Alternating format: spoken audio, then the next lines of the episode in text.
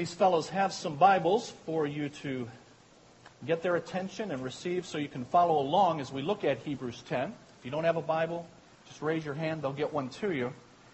We want everybody to own a copy of God's Word, so that is our gift to you. Please take one at least for today so that you can follow along. It's marked, so you just open up to where the bookmark is at Hebrews chapter 10.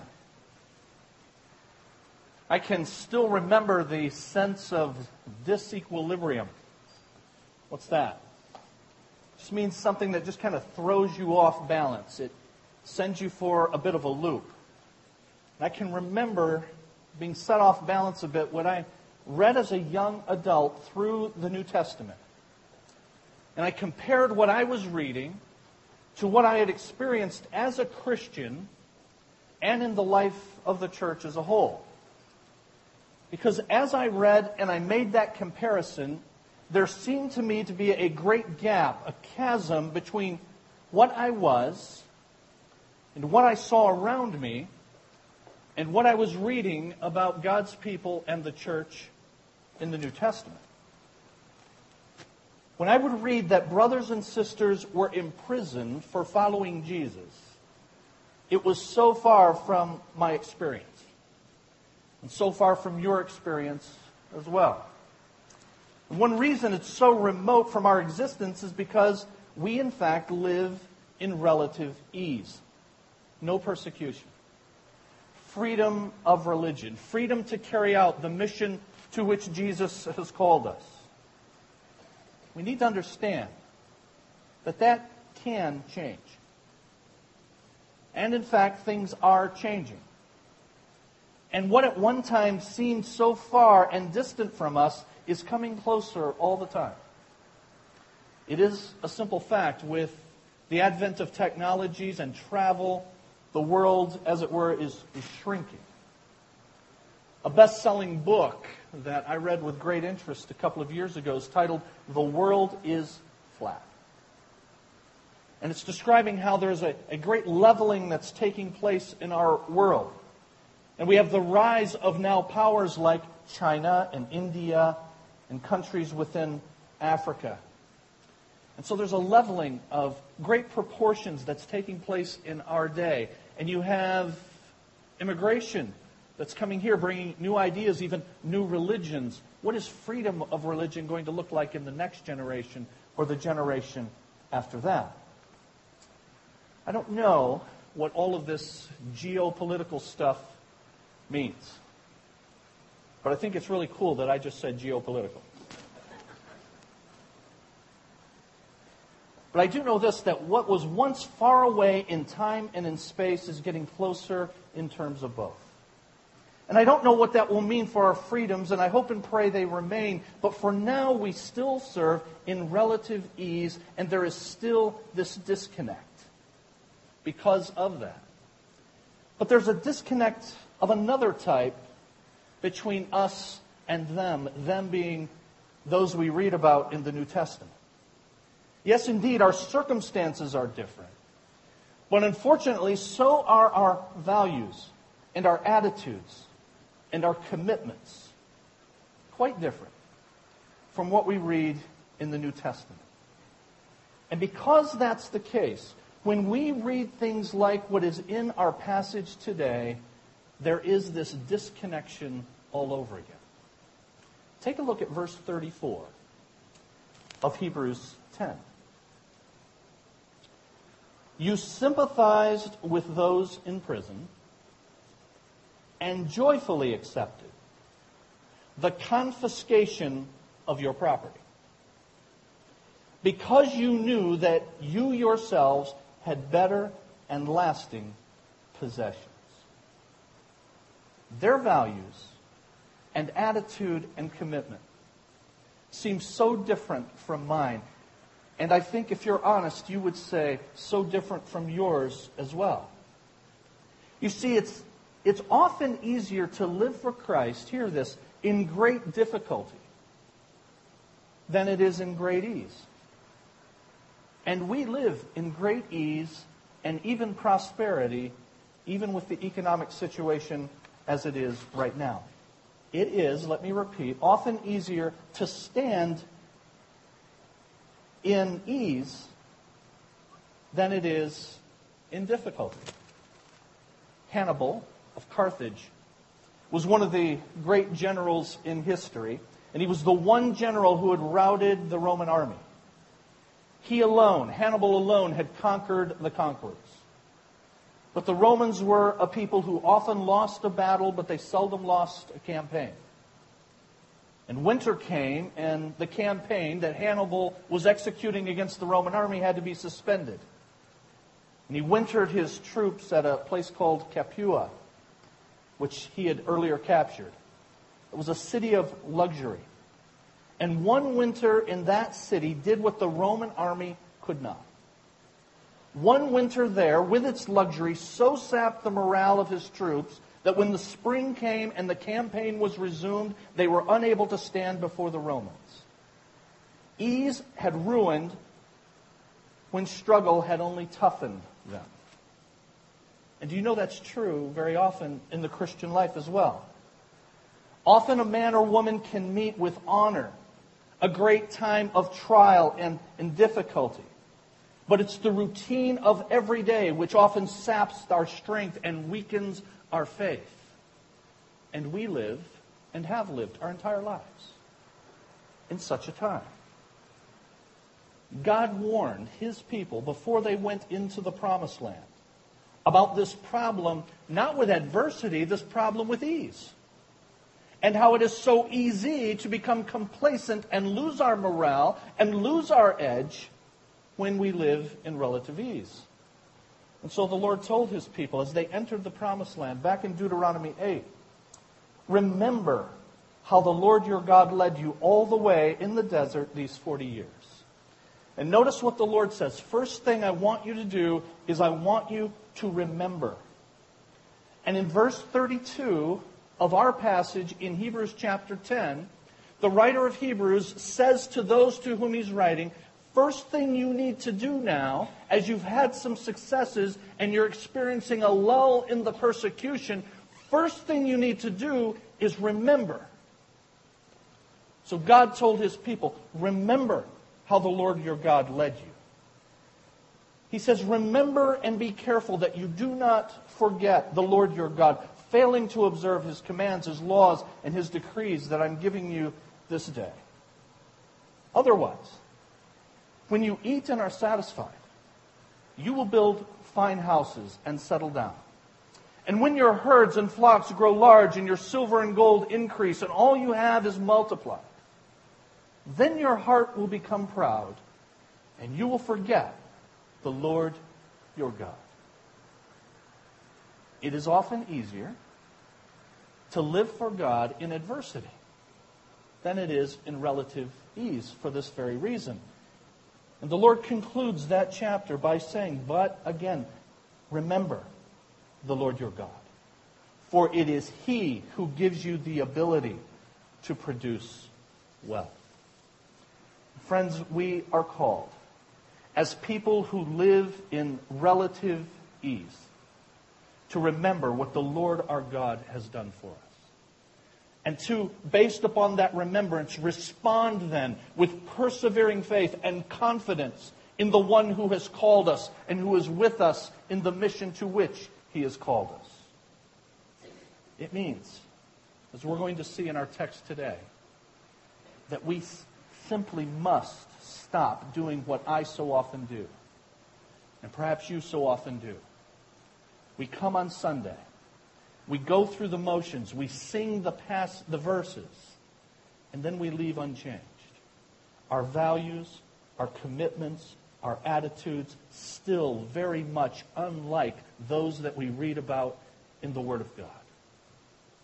And so we read, faith of our fathers, living still, in spite of dungeon, fire, and sword. And then that, that song actually has a, a lyric in it that says, What a great privilege it would be if our children, like those who have gone before, could give their lives for thee. How many times have we sung that? But we really have to ask ourselves do we really mean that? Do we mean that about our children? Giving themselves completely and wholly, fully to the Lord God and His cause? Do we mean that about our children? Do we mean that about ourselves? So I invite you to follow along as we look at Hebrews chapter 10, where we're going to learn what I tell you in the take home truth in your outline.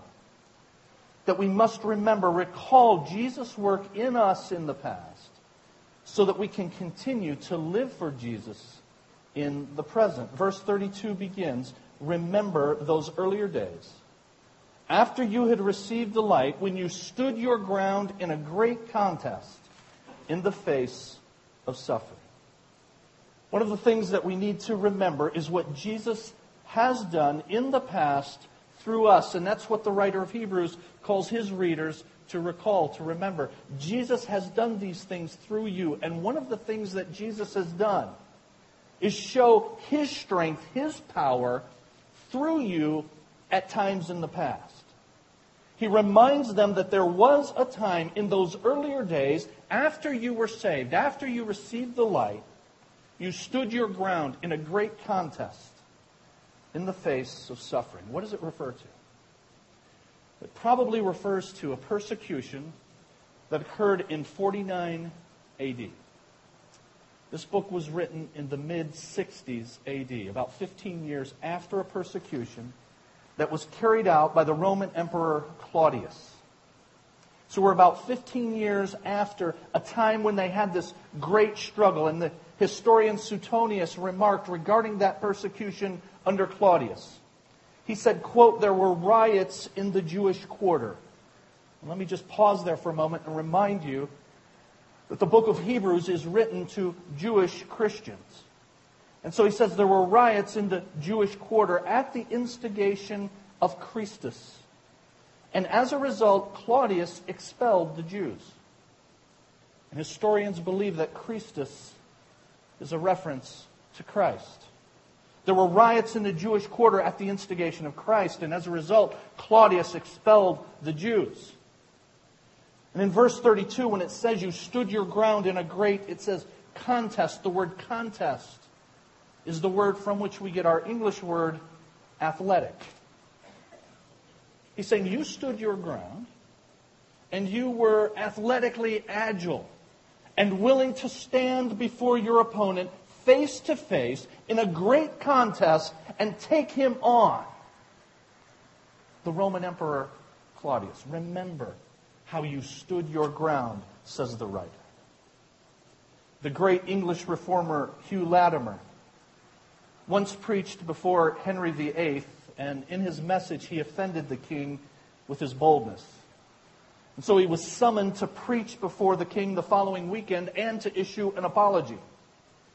As Latimer began to speak, he spoke out loud to himself in the presence of the king and in the presence of those who were there. Here's what he said Hugh Latimer, do you know before whom you are this day to speak? To the high and mighty monarch, the king's most excellent majesty, who can take away your life if you offend. Therefore, take heed that you speak not a word that may displease. But then consider well, Hugh. Do you not know from where you come? Upon whose message you are sent? Even by the great and mighty God, who is all present and who sees all your ways and who is able to cast your soul into hell. Therefore, take care that you deliver your message faithfully. And then Latimer proceeded to preach the same sermon he preached the week before, but with more energy. Remember how you withstood opposition as an athlete who says, in effect, bring it on. I have prepared, and it was for this reason that I have been brought here. The Lord my God will show his strength and his power through me. And so we're called to remember Jesus shows his strength through us. Now, you don't have that testimony. I don't have that testimony. We may be called, our children, our grandchildren may be called to have a testimony just like that. We don't. But the truth of the matter is, after you had received the light, after you had come to Jesus, there was an enthusiasm in you. Every new Christian has that enthusiasm. You know what I'm talking about. Such that you were willing to take on whatever came your way, weren't you? And you didn't care who knew. You didn't care who knew that Jesus is now your Lord and your Master. And if it meant ridicule at work and among your family members, that was okay. But as life goes on, and as Jesus told us in the parable of the soils, very often life encroaches. And we say, you know, I need to get that promotion. I need to be a little quieter about this faith that I have. And things begin to wane, and you become like the rest of us who are in the situation that most of us find ourselves, a more apathetic rather than active standing for Jesus. Jesus shows his strength through us. But he also shows his care and concern through us. Verse 33. Sometimes you were publicly exposed to insult and persecution. At other times, you stood side by side with those who were so treated. And the writer says there were times where, back then, you were publicly exposed. It's the Greek word theatrizo. We get our English word theater from it. And he's saying that there were times where you were placed in front of opposing crowds in such a way that you were part of a sort of theater of the absurd. And you were insulted and you were reviled he says you were exposed in that theater to insult and to persecution. A persecution that squeezed and pressured you. It's one thing to have the persecution, it's another thing to have all of the insults and the reviling from those that know you. The last part of verse 33 says, There were times where you stood side by side with those who were so treated. There were times when you were not directly treated that way, but your brothers and sisters were, and you did not turn away in cowardice and say, I don't know them, I don't know what that's about. Rather, you linked arms with them as an active athlete who protects his teammate. You all know what I'm talking about. Believe it or not, I played hockey at one time. One time. No. When I was a kid, I played for a number of years, and it's still my favorite sport. But in hockey, as in all sports, if an opposing player harms one of your players, a real teammate comes to his or her rescue, do they not? And that's what's being said here. As an athlete, you stood side by side and you came to the rescue of those who were being so treated. And in showing the care of Jesus through you, verse 34, you sympathized with those in prison. This word sympathized means to have fellow feeling. It's the same word that we saw back in chapter 4 and verse 15, where the writer of Hebrews tells us Jesus, our great high priest, sympathizes with our weaknesses. He was tempted in all points like we are, yet he was without sin. It tells us he sympathizes. And if you remember back then, many messages ago when we looked at Hebrews chapter 4. I said that this word sympathizes is simple, similar to what musicians call harmonic vibration, where a piano tuner can have two pianos in the same room. He's tuning one of them, and as he hits the key on one piano, there is a sympathetic harmonic vibration in the other. It's as if the one piano can feel what's going on with the other. And that's what's being said here about fellow Christians. You were fellow in, fellows in feeling what was happening with them. And so you sympathized with those in prison, but you didn't simply sympathize and say, I'll pray for you, but undoubtedly they visited them. And here's why I say that. Because prison back in those days was not prison like it is now. Prison's no fun. It's no fun to be locked up, incarcerated under any conditions. But friends, the conditions that we have in the United States our country club compared to the conditions in other parts of the world and certainly in New Testament times. The truth is, in order for a prisoner to survive, he had to survive by the gifts brought by visits from friends and family. They brought him food and water. And if they didn't bring him food and water, he could not survive. And so they would visit and bring food and water and, clo- and clothing. And in doing so, they would put themselves in danger because now they are aligning themselves with this criminal who's aligned with Christus, Jesus. And in doing, in so doing, they were doing what our Lord Jesus said. When I was hungry, you gave me something to eat. When I was thirsty, you gave me something to drink. I was a stranger. You invited me in. I needed clothes. You clothed me. Sick, and you looked after me. In prison. And you came to visit me. Jesus shows his care through us.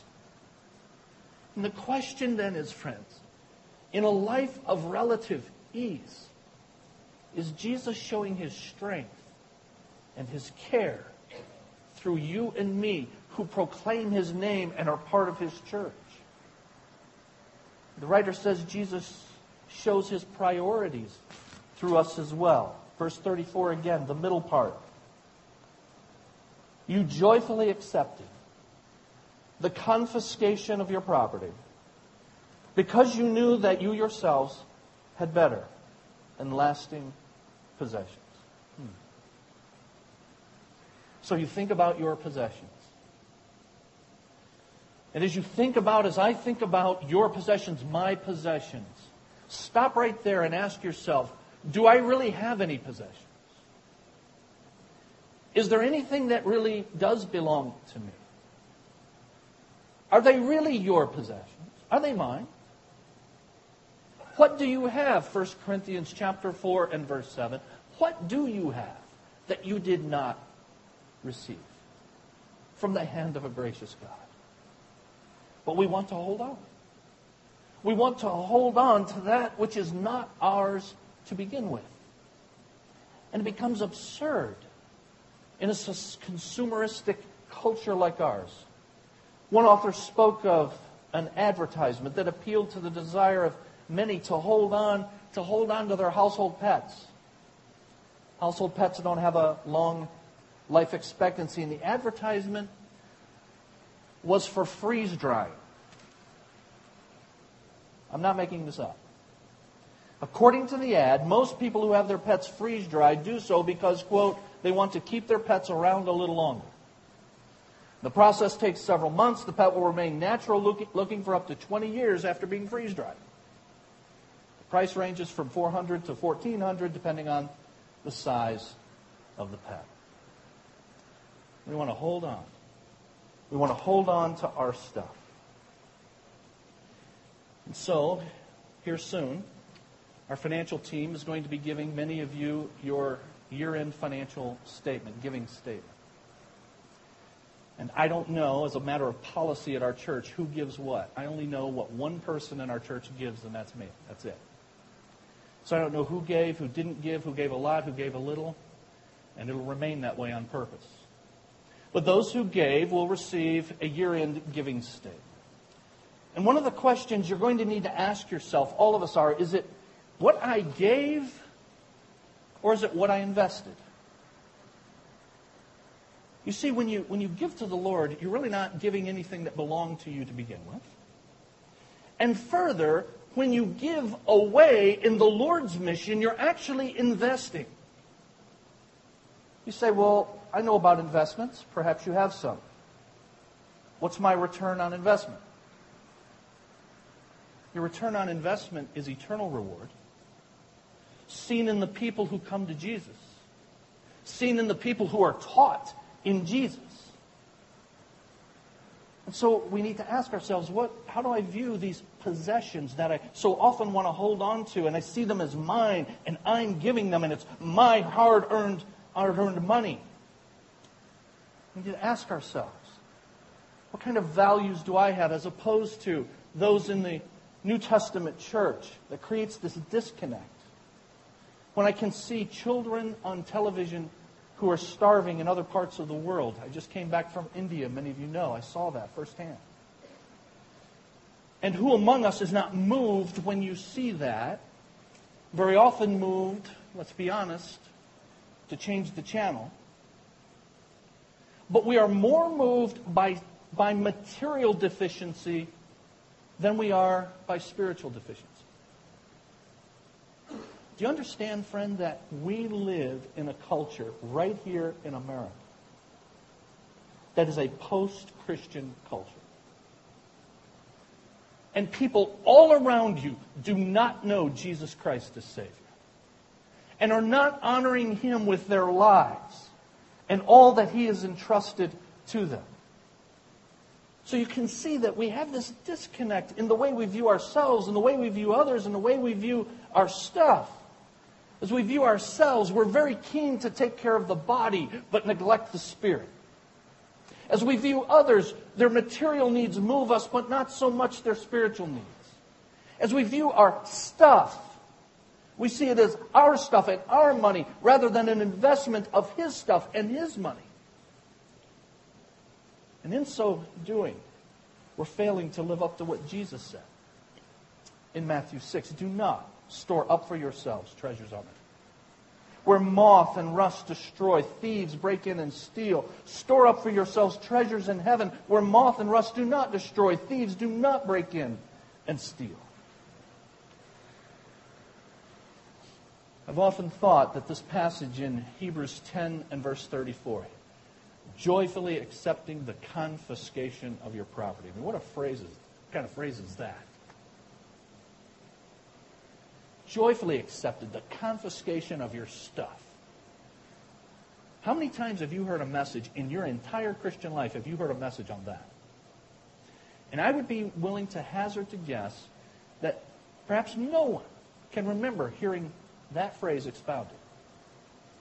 Here's another one from 1 Corinthians 7 that you probably haven't heard much about.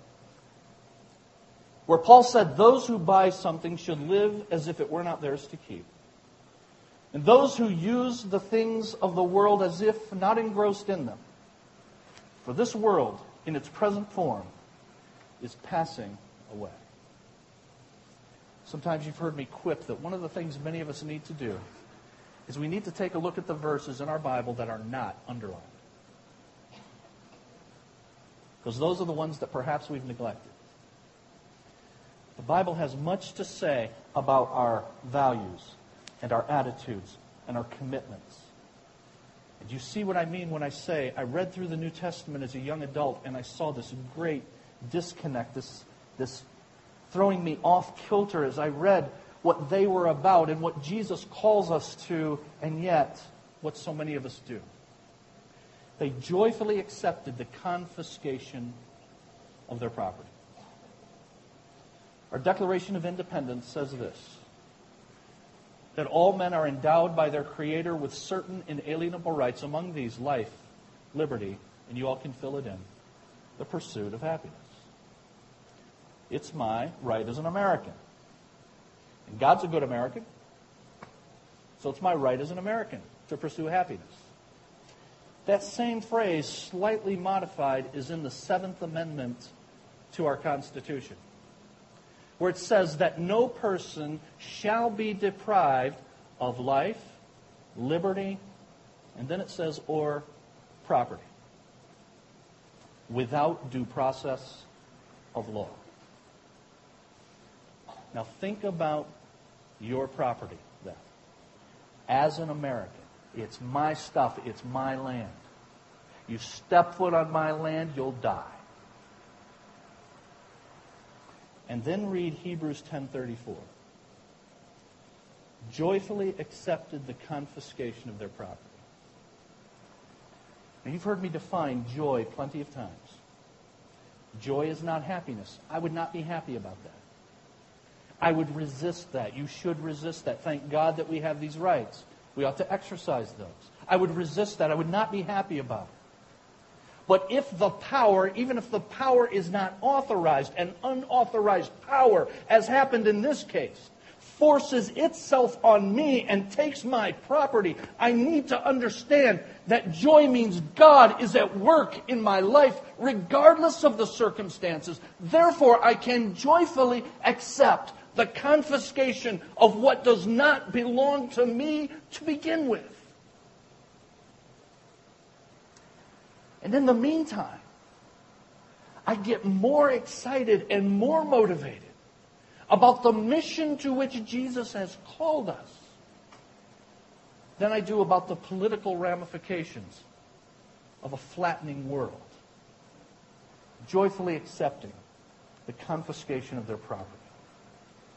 Remember, friends, that Jesus shows his strength through us, and Jesus shows his care through us, and Jesus shows his priorities through us.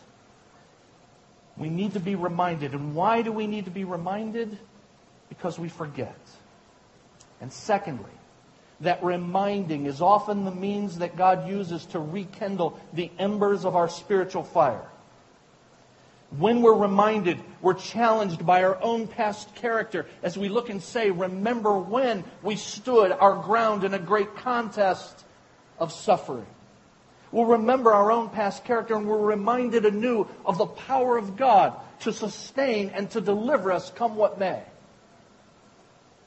We're reminded because we forget, because God uses it to rekindle the embers of our spiritual fire, to challenge us as we remember our past character and remind us of the power of God in the present. Because God wants us not only to begin the Christian walk well, He wants us to end it well also. And for that to happen, we must regularly, in between, remember.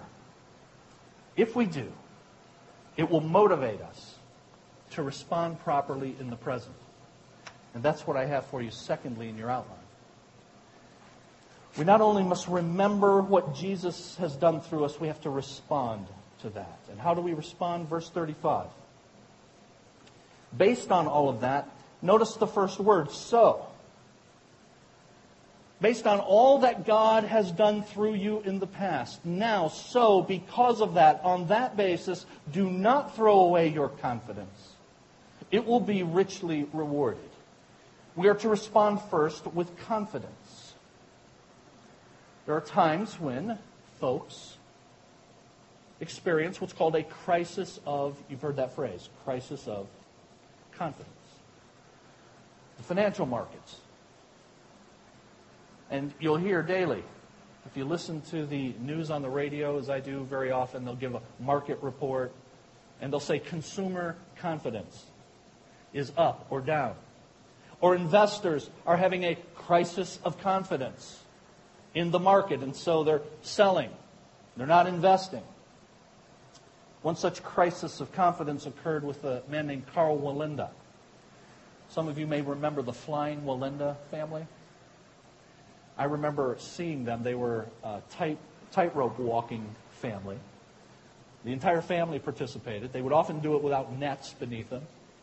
And I remember seeing them at the old Olympia Stadium, so I'm giving away my age, when I was a kid, in the 70s. A few years later, Karl Wallenda, the uh, father of the flying Wallenda family, fell 75 feet to his death in San Juan, Puerto Rico. Here's what his wife recalled about that. She said, All Karl thought about for three straight months prior to it was falling. It was the first time he had ever thought about that, and it seemed to me that he put his, all his energies into not falling rather than walking the tightrope. Mrs. Wallenda added that her husband even went so far as to personally supervise the installation of the tightrope, making certain the guy wires were secure. She says that's something he had never even thought of doing before. His loss of confidence portended and even contributed to his death, though his past performances gave him every reason to be confident. Sometimes called now the Wallenda factor. And the truth is, there should be no Wallenda factor in the Christian walk. There should be no crisis of confidence at any time because Jesus' past performance is a predictor of future results. What he has done, he can do, and he will do. The question is, do you believe that? Are you confident in the confession that we have made regarding who Jesus is and what he has done? And if so, we can be the athlete that we once were, standing for him, come what may. Do not throw away confidence in what we believe about Christ. And positively, it's not just what we don't do, then in turn, it's what we do. It means to confess Christ in the midst of whatever circumstances, like Peter and John before the Sanhedrin in Acts chapter 4, or like Hugh Latimer before Henry VIII. We're to respond with confidence. And lastly, we are to respond with persevering faith. Persevering faith. Verse 37. In just a very little while, he who is coming will come and will not delay. But my righteous one will live by faith. And if he shrinks back, I will not be pleased with him. But we are not those who shrink back and are destroyed, but of those who believe and are saved. The writer of Hebrews is saying nothing less than persevering in what we say we believe is a sure mark of whether or not we truly belong to Christ. If we shrink back, we will be destroyed. We may profess salvation, but if we shrink back, we do not persevere, it means we never had salvation. And so he's making a call, confident that those to whom he's writing really are not just professors, but possessors of salvation. And so he's reminding them and he's calling them back to what they once were. He's confident they will respond, and I am confident that we will respond likewise because we have the Spirit of God. But hear this it is not optional. And those who do not, and those who continue to live according to the values and attitudes and commitments of the culture and the world instead of those given to us by Jesus when we came to, excuse me, when we came to Him show thereby that we never belonged to him. This is a quotation. You notice it's in quotes in verse 37. Down through the end of verse 38. It's a quotation from Habakkuk chapter 2 in your Bible. And it was written by Habakkuk in a time of complete economic collapse. And now it's being quoted by the writer of Hebrews to this little church who has 15 years earlier had their stuff taken by Emperor Claudius in 49 AD. And now, unbeknownst to them, they are on the eve of another persecution in 65 AD under Nero. And he is asking them, Do you believe, verse 38, my righteous one will live by? What is faith? It's the same word in your New Testament for belief. My righteous one will live by what he or she believes. Do you still believe? It appeared you believed 15 years ago. Do you believe now? Will you believe tomorrow when Nero comes and takes more of your stuff? Remember, friends, Jesus shows his strength and his care and his priorities through us, and we must respond with confidence in the confession we have made about who he is and what he has done, and in persevering faith, come what may. Remember and respond. God told his people over and over again in the first part of your Bible, the Old Testament, remember who I am and what I've done for you. You recall that after their 40 year sojourn, in the wilderness, Joshua led God's people across the Jordan into the promised land. They went into a place called Gilgal. And in so doing, God parted the Jordan for them to go through. And 12 of the leaders, one from each tribe, stood on dry land, or stood on muddy land, I should say, in the midst of those withheld banks of water. And they piled up 12 stones, the Bible tells us, one for each tribe. And They created a, an altar there to thank the Lord, to remember what he has done. And then they crossed over to the other side and they took 12 more stones and they put a memorial together there. And then God's people went across, and after they had come across, the waters came crashing in. They had their memorial at Gilgal. And time and time again, throughout the Old Testament, the first part of your Bible, God's people are summoned to come back there and remember what the Lord your God has done for you and respond based upon remembering who He is and what He has done. That's what the writer of Hebrews is calling this young church to do. And that's what God, through him, is calling this young church to do. Realign our values and our attitudes and our commitments. To put it another way, he's telling us be what you were at your best. Be what you were at your very best. Never sink below your best. How do I do that? Let me make one recommendation to you, and we'll be finished. You say, I don't know quite how to get started. Let me just suggest to you that you avail yourself of the great blessing that you have being involved in a community of faith like this because God, in His grace, Jesus, in His grace, has given us men and women who get it. Men and women who know what commitment to Jesus is about. I thank God for the many, many servants who have sold out to Christ who are part of this fellowship.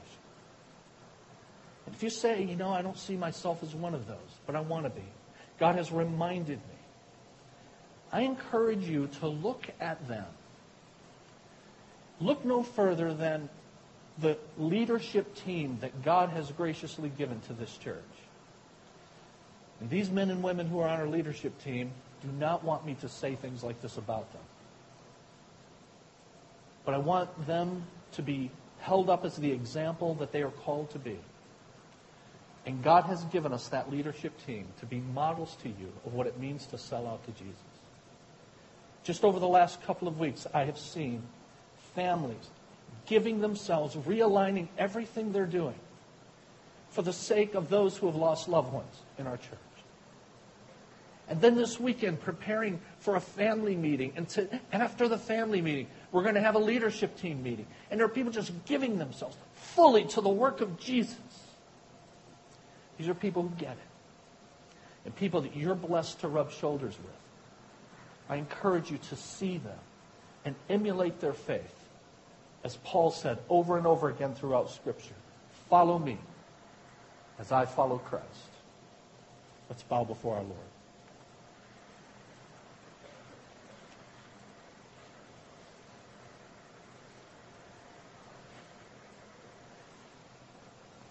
Our Father and our God, we come before you, Lord, with hearts, my heart is convicted of what it means to be a follower of Jesus in a relative time of ease. We all have our difficulties living in a fallen world. You know all about them, Lord God. You've designed every last one of them for our good and for your glory. None of them take you by surprise, and they, they seem so monumental to us.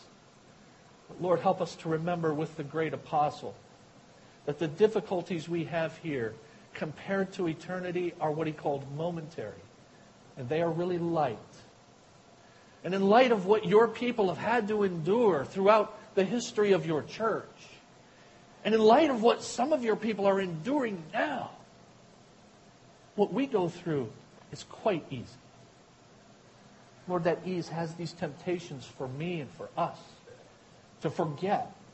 To forget who we've been called to serve, to forget what He has done through us and can continue to do through us.